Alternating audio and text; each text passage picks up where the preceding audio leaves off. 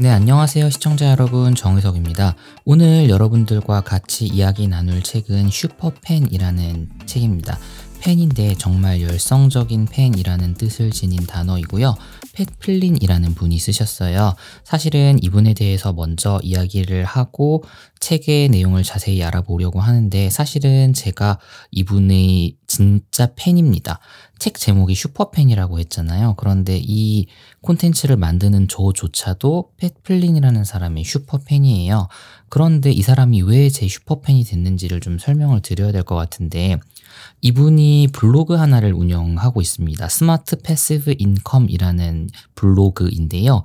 똘똘한 자동 수입이라는 뜻입니다. 그러니까 내가 놀고 있더라도 돈을 꼬박꼬박 이렇게 입금을 해주는 시스템을 갖추기 위해서 필요한 지식들을 무료로 나눠주는 블로그예요. 그래서 이분이 블로그를 하다가 팟캐스트로 그 영역을 넓혀서 블로그도 하고 팟캐스트도 하고 또 같은 이름의 유튜브도 있습니다. 그런데 이분이 사실은 원래부터 이러한 업무를 시작을 하신 건 아니고요.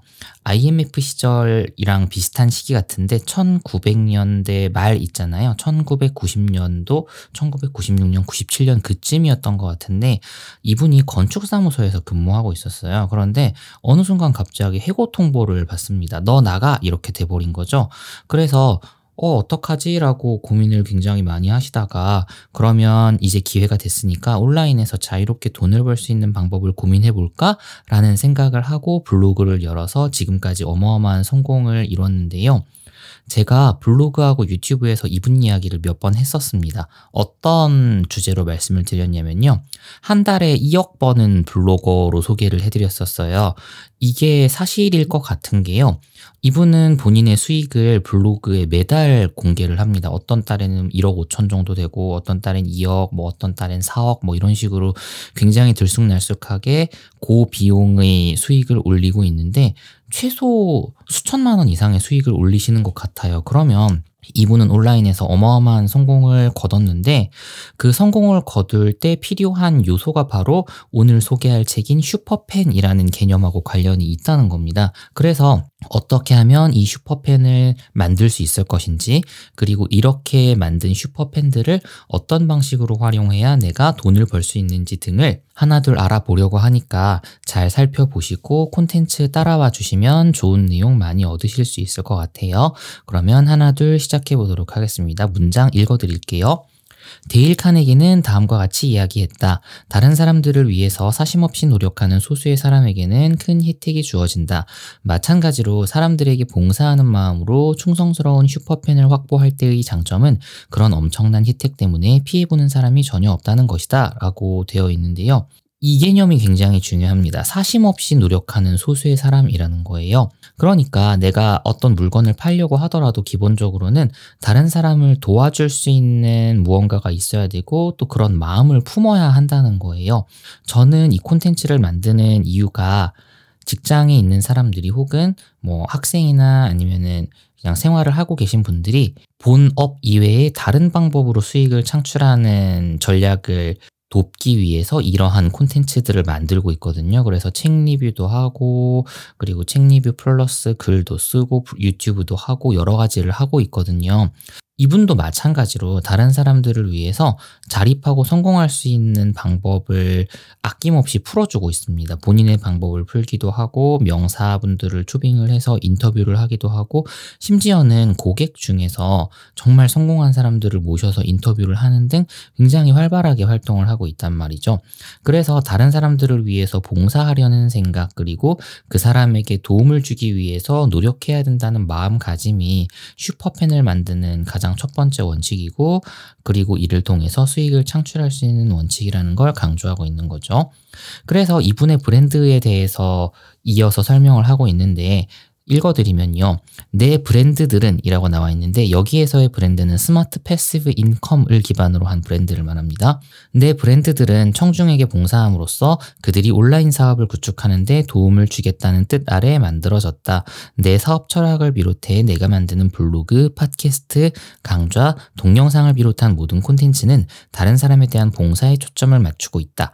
따라서 슈퍼팬 그루브의 지지를 받는 온라인 사업을 통해 수동소득 창출 방법에 대해 계속 배우는데 관심이 있는 사람이라면 누구든 내 블로그에 가서 지난 10여 년 동안 내가 만들고 수집한 자료들을 얻을 수 있다. 이분이 사업을 어떻게 하는지가 이 문장 하나로 자세하게 나와 있는데 블로그에 10년 동안 온라인 사업을 구축하는 법을 기록했다고 나와 있습니다. 그리고 이와 관련된 팟캐스트와 강좌를 판매하고 있다고 이야기하고 있죠. 그러면 이분의 수익 구조는 이렇게 진행이 되는 거예요. 블로그를 통해서 사람을 모집하고 그 사람들이 슈퍼팬이 될 정도로 정말 양질의 콘텐츠를 지속적으로 무료 제공한 다음에 강좌를 제공해서 그 사람들이 실질적으로는 그 강의를 선택하게 만들고 결국 이 부분이 수익화로 이어지는 거죠. 그래서 이러한 방식으로 콘텐츠를 만들고 시스템을 구축하면 온라인 사업을 하는데 굉장히 큰 도움이 된다는 사실을 알 수가 있는 거예요. 그래서 이런 부분들을 여러분들께 먼저 말씀을 드릴게요. 온라인에서 비즈니스를 하는 전체적인 플로우에 대한 얘기이기 때문에 머릿속에 계속 담아두고 계셨다가 아, 다음에는 내가 이 단계를 해야 돼 라는 부분으로 하나씩 만들어 나가면 굉장히 효율적으로 일을 진행할 수 있겠다라는 생각이 듭니다. 네, 다음 문장인데요. 읽어드릴게요. 1인 기업이나 소규모 기업을 운영하는 경우라면 1000명의 진정한 팬이라는 숫자가 너무 부담스럽게 느껴질 것이다. 하지만 생각해보라. 하루에 한 명씩 팬을 얻으면 3년이 못 되는 기간에 1000명이 된다. 누구든 매일 한 명의 새로운 사람에게 놀라운 경험을 선사하는 것은 불가능한 일이 아니다. 슈퍼팬을 만드는 힘은 그런 경험에 꾸준히 집중하는 일관성이다. 여기에서 몇 가지 개념을 좀 말씀드리고 싶은데 1000명의 진정한 팬이라는 개념이 있어요. 이 친구는 제가 맨 처음에 소개해드렸던 책인 두 번째 명함이라는 책에서도 나오는데요. 만약에 개인이 내 물건을 아무런 조건 없이 구매해 줄 수 있는 천명의 진정한 팬이 있으면 그 사람은 어떤 일을 하더라도 먹고 사는데 충분하다는 내용을 이야기하거든요. 일례로 아프리카의 BJ분들을 보면은 굉장히 쉽게 이 사실을 알 수 있습니다. 이 사람이 어떤 콘텐츠를 생산하는지와 상관없이 어, 아프리카에서 별풍선을 쏴주는 분들이 많으면 이분들의 수익은 수직 상승하잖아요. 이분이 그냥 가만히 누워 있더라도 이분이 너무 좋아서 뭐 10만 원, 20만 원씩 주겠다 는데 그러면 그 사람의 수익이 되는 거예요. 그러니까 어, 이분들이 그냥 누워 있 는데도 돈을 번다는 걸 비난하고 싶은 게 아니고 실제로 이분들은 팬을 만들기 위해서 굉장히 노력을 하십니다. 소통하려고 하고 어, 또 후원을 받으면은 리액션이라고 해서 그분들이 좋아하는 무언가를 해주는 게 관례잖아요. 그래서 고객이 좋아하는 것들을 하면서 팬을 모으고 그 사람들의 숫자가 천명이 넘어가는 시점부터는 굉장히 다양하게 비즈니스 모델이 형성이 될 수 있다는 걸 말씀드리고 싶었던 거죠. 네, 그래서 이렇게 꾸준히 콘텐츠를 만드는 활동을 통해서 어떤 커뮤니티가 구축이 되고 그 커뮤니티를 통해서 또 수익이 나오는 시스템이거든요. 이걸 끊임없이 노력하는 사람일 경우에는 당연히 온라인상으로 비즈니스를 만들 수 있고 이걸로 수익을 얻어낼 수가 있습니다. 그런데 여기에서 굉장히 좀 중요한 사실이 있는데요. 이 내용을 보면서 생각을 되게 많이 하게 됐어요. 읽어드릴게요. 세상이 변화하고 기술이 진보하고 기업가의 길에는 기복이 있더라도 사람들에게 소중한 사람으로 대우받았다고 연결되어 있다고 인정을 받았다고 느끼게 하는 특별한 순간을 만들어주는 데 초점을 맞춘다면 당신의 비즈니스는 결국 성공에 이르게 될 것이다. 이 문장을 통해서 이끌어낼 수 있는 결론이 몇 가지가 있는데요. 일단 첫 번째는 아무리 인터넷 상의 기술이라도 사람이 중요하다는 겁니다. 사람을 감동시켜야지만 비즈니스를 성공할 수 있다는 거고요. 그리고 그 사람이 특별하다고 느끼게 만들어줘야 해요. 그 말은 내가 이 콘텐츠를 접하고 새로운 인생을 맞았다라는 시나리오가 되면 제일 좋겠죠. 내가 아무것도 못하는 사람이었는데 이 사람의 콘텐츠를 접했더니 온라인에서 수익이 한 달에 100만 원씩 나와. 그러면 이 사람 찬양할 수밖에 없거든요. 그래서 이렇게 그 사람을 위해 서 봉사하고 좋은 것들을 전해주면 재밌는 일들이 생기는데요. 그 사례도 책에 나와 있어요. 읽어드리면 내가 과연 뜰까라는 책을 냈을 때 톰이라는 이름의 팬은 이메일을 보내 이렇게 말했다. 어떻게 말했는지 궁금한데 한번 읽어드릴게요. 팻! 새 책을 내셨다는 소식을 들었어요. 당신은 내게 큰 도움이 됐고 전 당신의 열렬한 팬이랍니다. 새 책이 무슨 내용인진 모르겠어요. 하지만 20권을 사서 친구들과 가족들에게 나눠주고 싶어요. 내용이 무엇이든 상관없어요. 분명히 도움이 될 거예요. 당신이 낸 책이니까요. 라고 나와 있어요. 이거 굉장히 의미 있는 표현인 게요. 만약에 출판 시장에서 어떤 저자가 책을 냈어요. 그런데 사람들이 그 책의 내용 상관 안 하고 그 저자의 이름만 믿고 사는 경우가 의외로 많습니다. 정치인이 책을 낼 경우에 후원한다고 대량으로 사는 경우도 있고요. 유명한 작가님이 책을 내면 스토리 상관없이 어, 이 작가님의 책은 무조건 봐야 돼 라는 분위기가 형성되면서 막 또 책을 사시잖아요. 그런데 이 슈퍼팬 활동 그리고 콘텐츠 제작 활동을 통해서도 이런 열성 팬을 만들 수가 있다는 겁니다. 나에게 책에 정말 감사한 분인 거죠.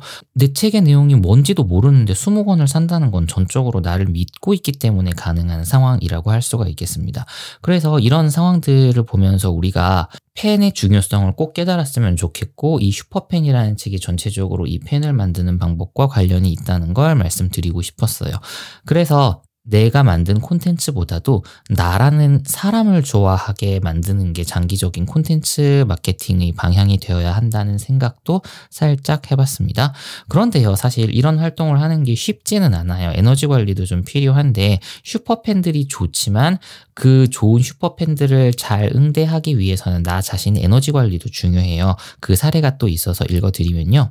한 번은 나와 이야기를 나누려고 줄을 서서 기다리는 사람들 때문에 한 행사장에서 5시간 동안 머문 적도 있다. 다 끝난 뒤에는 완전히 녹초가 됐다. 내성적인 사람인 나는 다시 에너지를 충전하기 위해 그날 밤 몇 시간 동안 호텔 방에 틀어박혀 이불을 덮고 넷플릭스를 틀어놓은 채 힐링의 시간을 가져야 했다. 이게요, 열성적으로 움직이는 사람들은 잘 쉬기도 해야 됩니다. 이걸 안 하면은 소위 말하는 번아웃이라는 게 오는데요.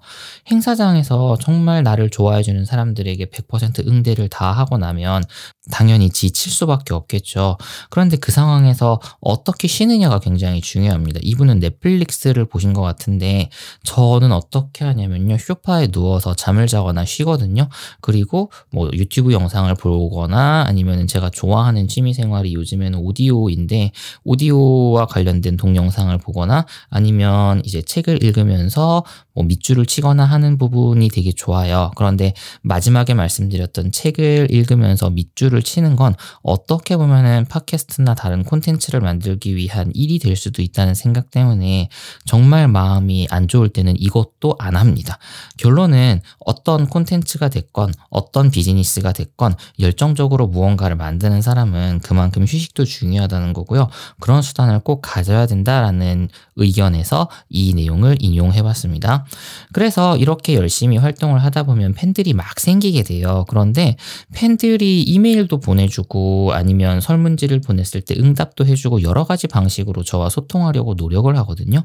그런데 이게 양이 많아지면은 모든 이메일에 답장을 할 수 없는 시점이 반드시 옵니다. 예를 들어서 저 같은 경우에는 이메일로 한 4천 명 정도의 구독자가 있어요. 그러면 그분들에게 메일을 보내는데 감사하게도 잘 읽었습니다.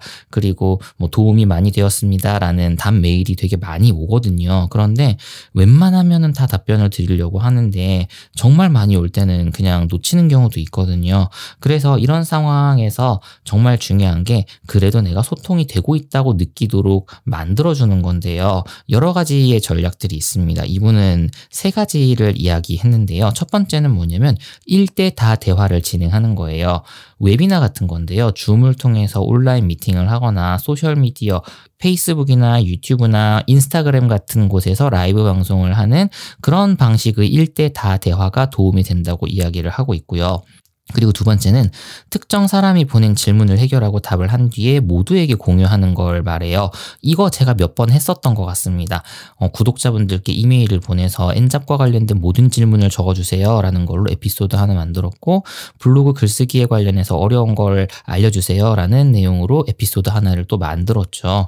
그래서 이 방법은 모두와 일대일로 대화할 수 없지만 몇 사람과 가진 대화를 공유하는 방식을 통해서 이 사람이 직접적으로 답을 받았다고 느끼도록 해주고요.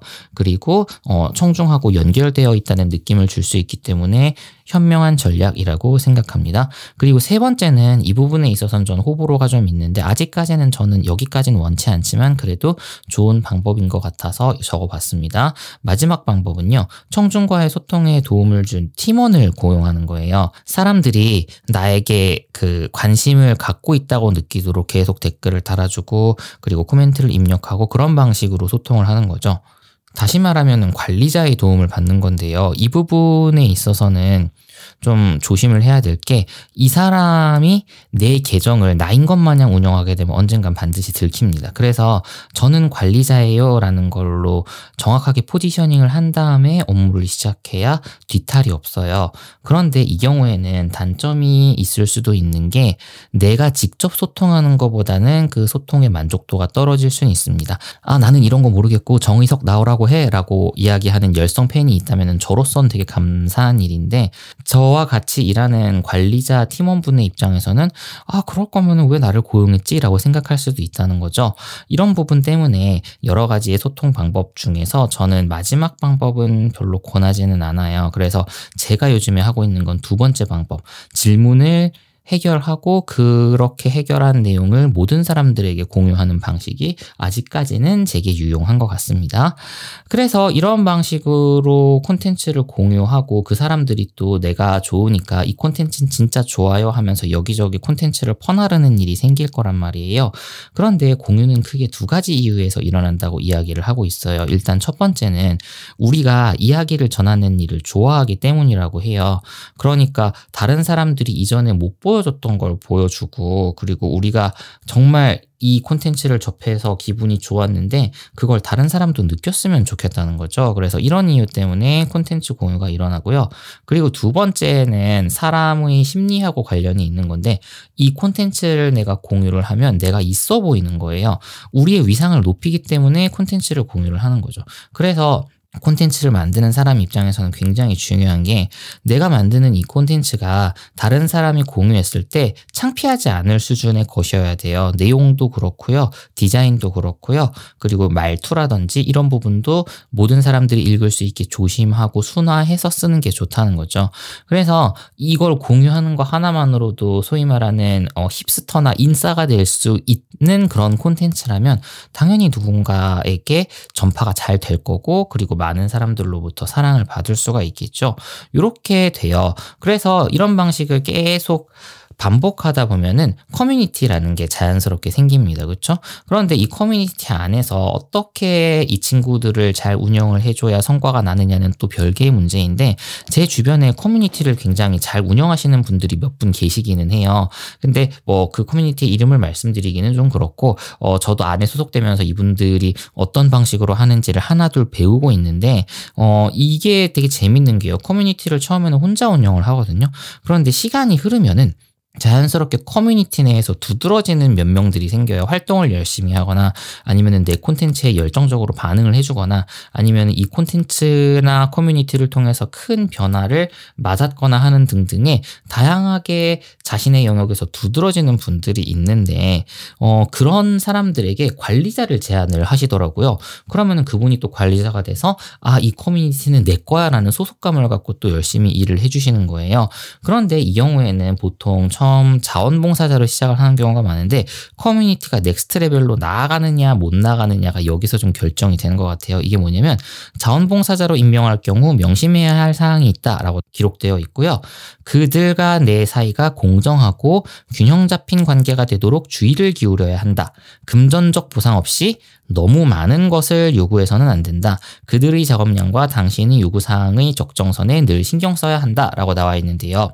일단 제가 어떤 방식으로 이야기를 하냐면 이 특정 커뮤니티에서 여러 활동을 하고 있는데 그 중에 그 독서 모임 리더를 한 1년 반 정도 했었어요. 그런데 이 독서 모임은 어떤 거냐면 글쓰기 책을 세 권을 선정을 해서 한 달 읽고 다음 달 읽고 다음 달 읽고 그 사이에 글을 꾸준히 쓰는 약간 미션형의 커뮤니티였는데 거기에서 북클럽 리더라고 해야 될까? 그런 식으로 활동을 하는데 챙겨주세요. 예를 들어서 뭐 등록비가 얼마다 그러면 그 중에 어느 정도 비율을 책정을 해서 운영하는 사람 들에게 경력금 형식으로 줍니다. 그러면 이런 최소의 비용이 없이 그냥 몇 달 동안 봉사해 주세요라고 하고 참가비를 받아서 그 사람이 다 꿀꺽 이렇게 해버리면 사실은 그 사람 입장에서는 내가 왜가 돼버리잖아요.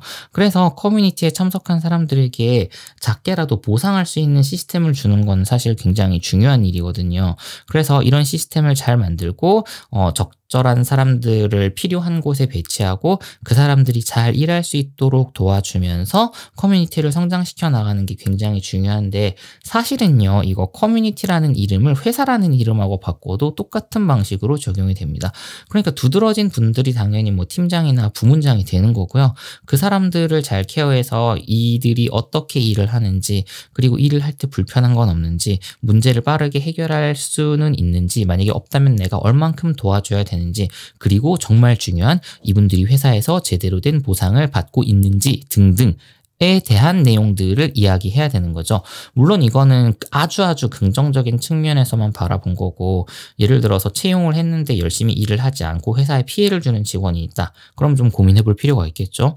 이 사람은 똑같은 월급을 받으면서도 정말 열심히 일하고 성과도 잘 내는데, 이 사람은 열심히는 일하는데, 어, 별로 성과가 안 나. 그건 나름대로 정상 참작이 될 수 있는데, 똑같은 돈을 받는데 이 사람은 별로 일 안 하고 이 사람이 없어도 회사에는 별로 크게 타격이 없어. 그러면 이 사람은 약간 그 미운 사람으로 찍히는 거잖아요. 그래서 커뮤니티를 운영함에 있어서는 이런 여러 가지 요소들을 고려를 한 다음에 가장 이상적인 방식을 찾아서 그리고 적절한 사람들에게 내 권한을 위임해주고 그 사람이 정말 자유롭게 기준 안에서 놀 수 있도록 어, 마련하는 게 커뮤니티 성장의 큰 방법이라고 이야기를 하고 있어요. 그리고 앞서서 제가 그 청중과 소통하고 공유하는 부분에 대해서 말씀을 드렸는데 이분의 경우에는 이거를 되게 현명하게 활용을 해요. 본인의 의견을 듣는 시간으로 활용을 하고 있는데 읽어드리면 1장에서 언급했듯이 나는 매달 새로운 이메일 구독자 한 명에게 연락을 한다. 그들에게 연락을 취해 스카이프로 15분간 이야기를 나눌 수 있겠냐고 제안한다. 이런 식으로 내 브랜드를 처음 접한 사람과 1대1로 대화하고 신선한 아이디어를 공유할 기회를 얻는다. 직접 얼굴을 보고 실제로 대화를 나누는 것이 더 좋다는 것은 말할 나위도 없다. 동영상은 그런 일을 가능하게 해준다. 라고 나와 있는데요. 이게 굉장히 좋습니다. 이메일 구독자 한 명에게 연락을 해서 스카이프로 이야기를 하고 만약에 저라면 여기에서 더 불어서 뭘 하고 싶냐면 스카이프로 연락한 다음에 이분의 고민을 듣고 그 고민을 콘텐츠로 만들 것 같아요. 질문을 받아서 뭐가 어려운데요? 라고 여쭤보고 아 이러 이런 게 어려워요 라고 하면 아 그건 이렇게 하시면 돼요 라고 답변을 드린 다음에 그 내용을 콘텐츠로 만들어서 구독자분들께 뿌리는 거죠. 그렇게 하게 되면은 그 사람의 입장에서도 도움을 받고 비슷한 상황에 있는 수많은 사람들에게 아 이건 나를 위한 콘텐츠야 라는 방식으로 전달이 될 수가 있거든요. 그래서 이렇게 구독자 관리를 하는 것도 굉장히 유익하지 않을까라는 생각이 듭니다. 그리고요. 앞서서 제가 라이브 스트리밍을 말씀을 드렸는데 이 라이브 스트리밍의 장점과 단점을 같이 이야기하고 있어서 같이 좀 읽어 드릴게요. 라이브 스트리밍도 좋은 방법이다. 하지만 그 경우에는 1대1이라는 특별함이 없다. 라이브 스트리밍은 커뮤니티 구축에는 아주 좋은 방법이다. 그러나 커뮤니티 구성원을 superfan으로 올라서게 만드는 차별성은 당신이 시간을 내서 개인에 관해 생각했다는 사실에서 비롯된다. 라고 나와 있는데요.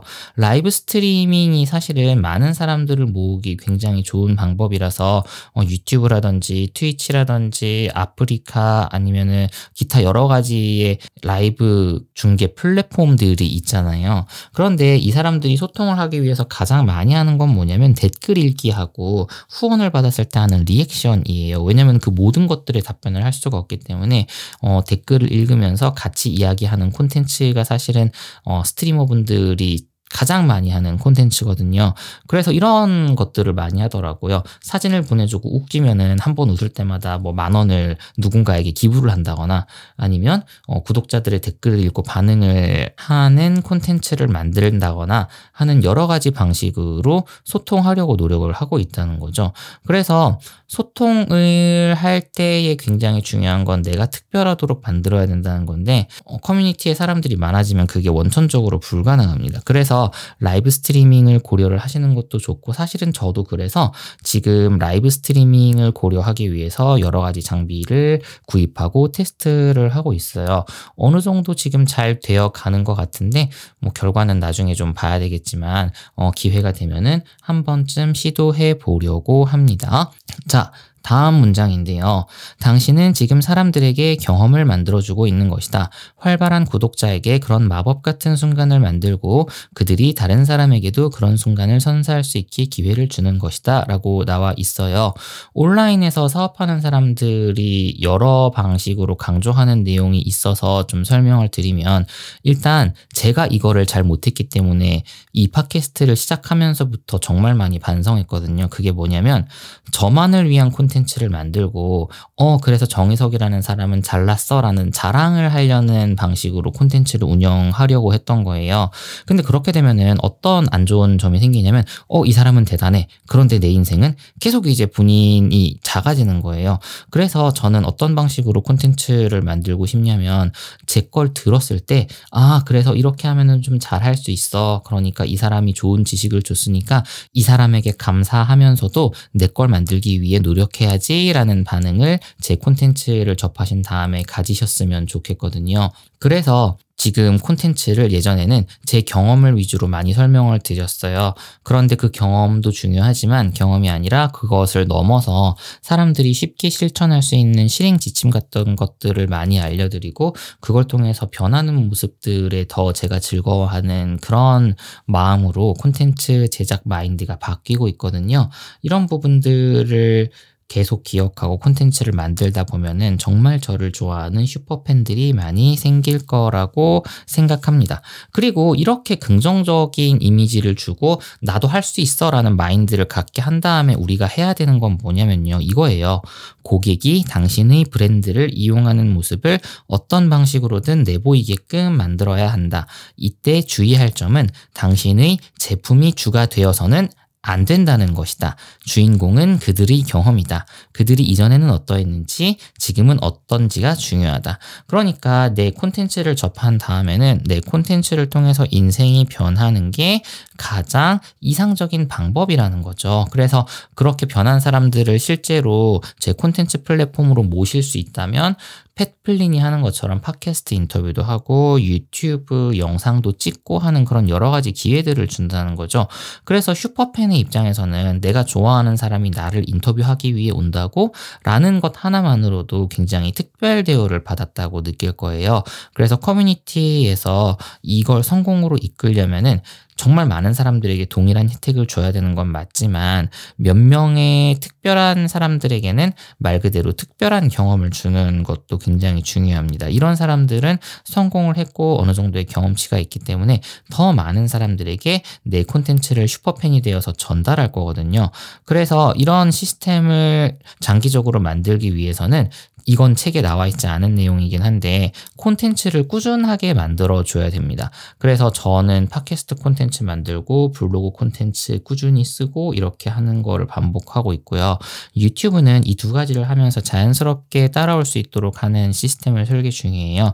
일단은 팟캐스트에 있는 음성을 그대로 올려보는 과정을 조만간 시작을 해보려고 합니다. 어, 이렇고요. 그래서 이렇게 superfan들이 내 콘텐츠를 전달하게 되면 브랜드가 커지는데 이렇게 콘 콘텐츠를 전달하는 스타일에도 몇 가지 유형이 있어요. 이거를 어떤 책에서 이야기하냐면 말콤 글래드웰이라는 분이 쓴 Tipping Point라는 책에서 이야기를 하고 있습니다. 총 세 가지 개념이 나오는데 제 기억에 순서가 connector, maven, 세일즈맨이었던 것 같은데 이분은 다른 개념인 maven 먼저 설명을 하고 있어요. 그래서 읽어드릴게요. 글래드웰은 그의 책 Tipping Point에서 maven, connector, 세일즈맨까지 세 가지 유형의 사람들이 세상을 이루고 있다고 이야기한다.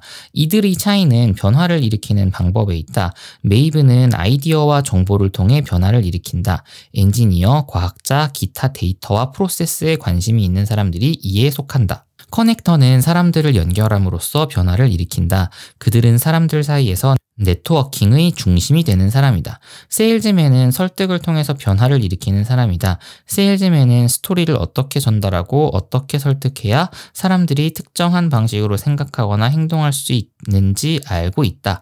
이렇게 나와 있는데요. 그러면 세 가지의 개념이 나왔다는 걸 알 수 있겠죠. 메이븐과 커넥터와 세일즈맨인데 이분들이 콘텐츠를 전파하고 연결하는 방식에는 근본적인 차이가 있습니다. 메이븐 같은 경우에는 유용한 정보를 전해 전해주고 이 정보가 많은 사람들에게 퍼지는 걸 기대하면서 계속 콘텐츠를 만들어내는 공장장 같은 부분인데 약간 공학적인 지식이 있고 그리고 이성적이면서 약간 좀 지적인 이미지에 있는 사람들이 이 메이븐 유형에 속할 경우가 많아요.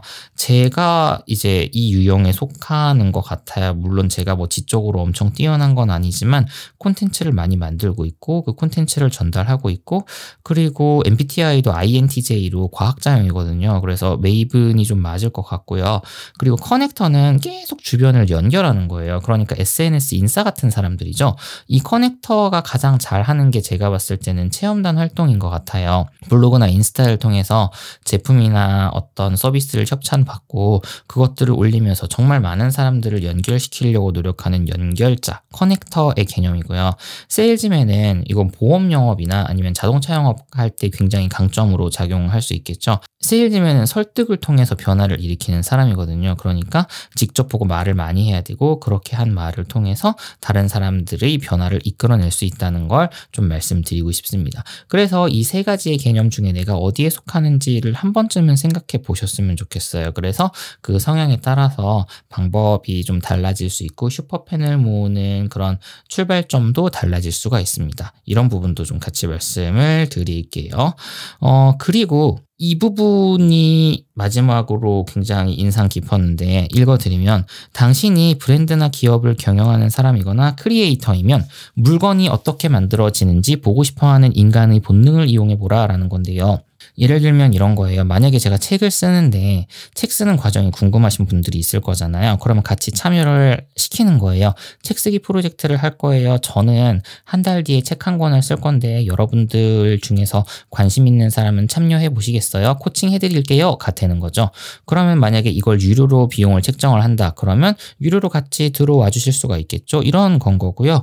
그리고 어, 다음에 이제 이야기를 하는 부분 역시도 관련이 있는데 어, 사업을 운영하다 보면 자동화 시스템과 인간적 대응 중 하나를 택해야 하는 순간을 맞이한다. 이때 중요한 건 옳고 그름을 가려내는 게 아니다. 하지만 당신이 원하는 것이 슈퍼팬이 될 사람들이 유입될 커뮤니티를 만드는 거라면 지나치다 싶을 정도로 인간적인 면에 치중하는 편이 훨씬 더 좋다라고 나와 있어요.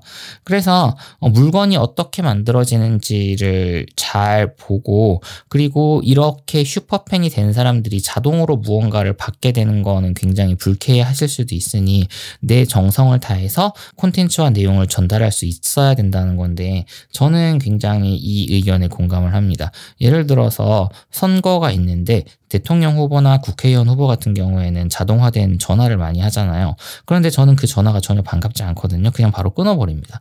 그 이유는 뭐냐면 내가 그냥 여러 사람들 중에 한 사람이라는 걸로 인지를 했기 때문에 똑같은 코멘트들을 막 보내는 거죠. 이런 것들이 자동화의 대표적인 단점이잖아요. 그래서 자동화를 하지 않고 정말 정성을 담아서 어, 어떤 연락을 취하거나 하면은 그 사람들의 마음이 막 바뀌게 되는데 그래서 이때 중요한 거는 결국 뭐냐면 사람들의 인간적인 면, 그러니까 감성적인 면일 수도 있고, 뭐 아니면은 뭐 이제 마음에 있는 그런 부분일 수도 있고 여러 가지인데 어쨌든 이분들이 인간적인 면에 집중할 수 있도록 내 콘텐츠 방향을 잡는 건 굉장히 도움이 된다는 겁니다. 그래서 같은 방식으로 이렇게 짧게 나와 있어요. 책을 쓰고 있는가? 청중을 참여시키자 이렇게 나와 있거든요.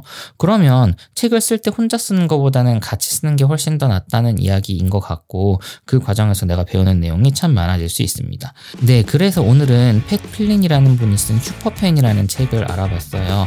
이 책의 내용을 활용해서 여러분들이 정말 도움이 되는 지식을 많이 얻을 수 있었으면 좋겠고요. 저는 다음 시간에 인사를 드리도록 하겠습니다.